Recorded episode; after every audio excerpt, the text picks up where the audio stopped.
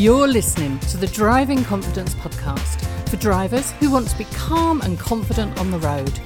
We will be sharing tips, stories, and advice to beat driving nerves and anxiety and build your driving confidence. Whether you are just starting out as a learner or have had your driving license for years, if you want to transform how you feel about driving, this podcast is for you.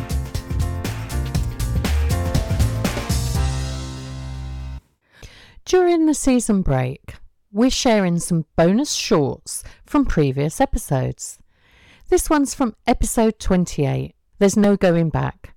Moving forward with hill starts. Two of our most recent guests have both talked about hill starts being a problem and about being scared of rolling back. So we thought this was an ideal opportunity to pick up on a quick conversation about hill starts. Now, Kev, back on season one, we did an episode called Don't Let Stalling Stop You. So there is a bit of an overlap here, but hill starts in particular has been mentioned recently. Yeah, and it's it's one of those things that people are scared of.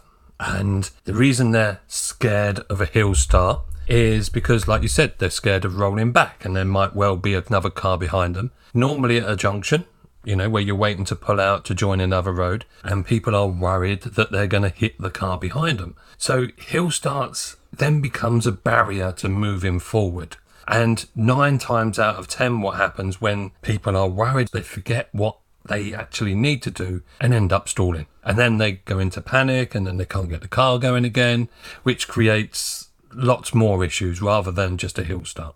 So, do you have this a lot with your students? Does this come up regularly in lessons?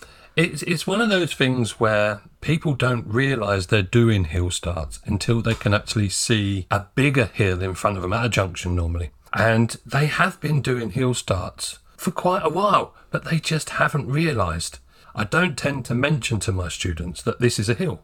And if you don't get the biting point before we release in the handbrake, what's going to happen is you're going to roll back. I tend to leave that. And what people do is they just move away the way they normally do. So they don't consider it a hill start because what happens is they're just concentrating on moving the car forward. That makes sense to me because there's lots of roads out there that are on slight inclines. And so actually, we're adjusting the amount of gas that we're putting in when we're finding our biting point all the time. Yeah, and, and what happens is you build up a data bank. I like to call it a data bank of ways to move away. So, like if you was on a nice flat road, you would just find a biting point with a bit of power, and off you go. Don't really have to think about it too much after those initial lessons. The steeper the hill, the more you start to think about it as a hill start, and that's again where the overthinking comes in, and people start to worry about other things rather than thinking, well, if I just get the biting point, add a little bit more power because I need to help the car, the car's going to move forward. And that's the problem. People don't think like that because they're more focused on the problem, which is the hill start. Now, we've got a couple of really steep hills locally to us. So, we have got some really interesting hills that we can practice hill starts on. And I remember my driving lessons back a long time ago and being a little bit nervous about the fact that we were going to go and do a hill start. But actually, for me, clutch control and finding my biting point was something that I really enjoyed doing. Once I'd done that first hill start, I felt that was something that I felt really confident about, and it's something that I've never had a problem with. I actually really loved that sense of control, really enjoyed that feeling of playing with the two pedals and getting the balance and feeling the biting point and having enough to move away. And I think that was the first time in my driving that I felt a real sense of control. So I may have been nervous in lots of other things on my lessons, but never on a hill start. I always felt completely in control there. And what might happen is you're driving your driving instructor's car who has a diesel engine which gives us better fuel economy. So that's the main reason why we use it. But it's also more user friendly. So you don't have to use the power when you're moving away.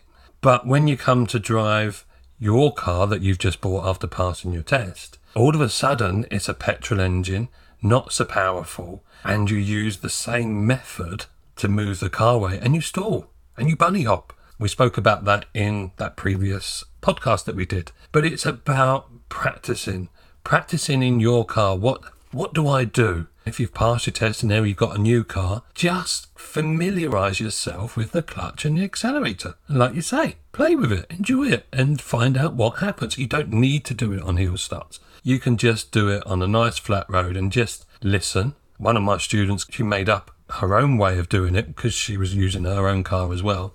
And she said, I just need to make some noise, Kev. So every time she drove, she said, I'm just going to make some noise. And that to her triggered that she didn't have to worry about the hill start. She just made some noise, did what she normally do, and the car would only go forward.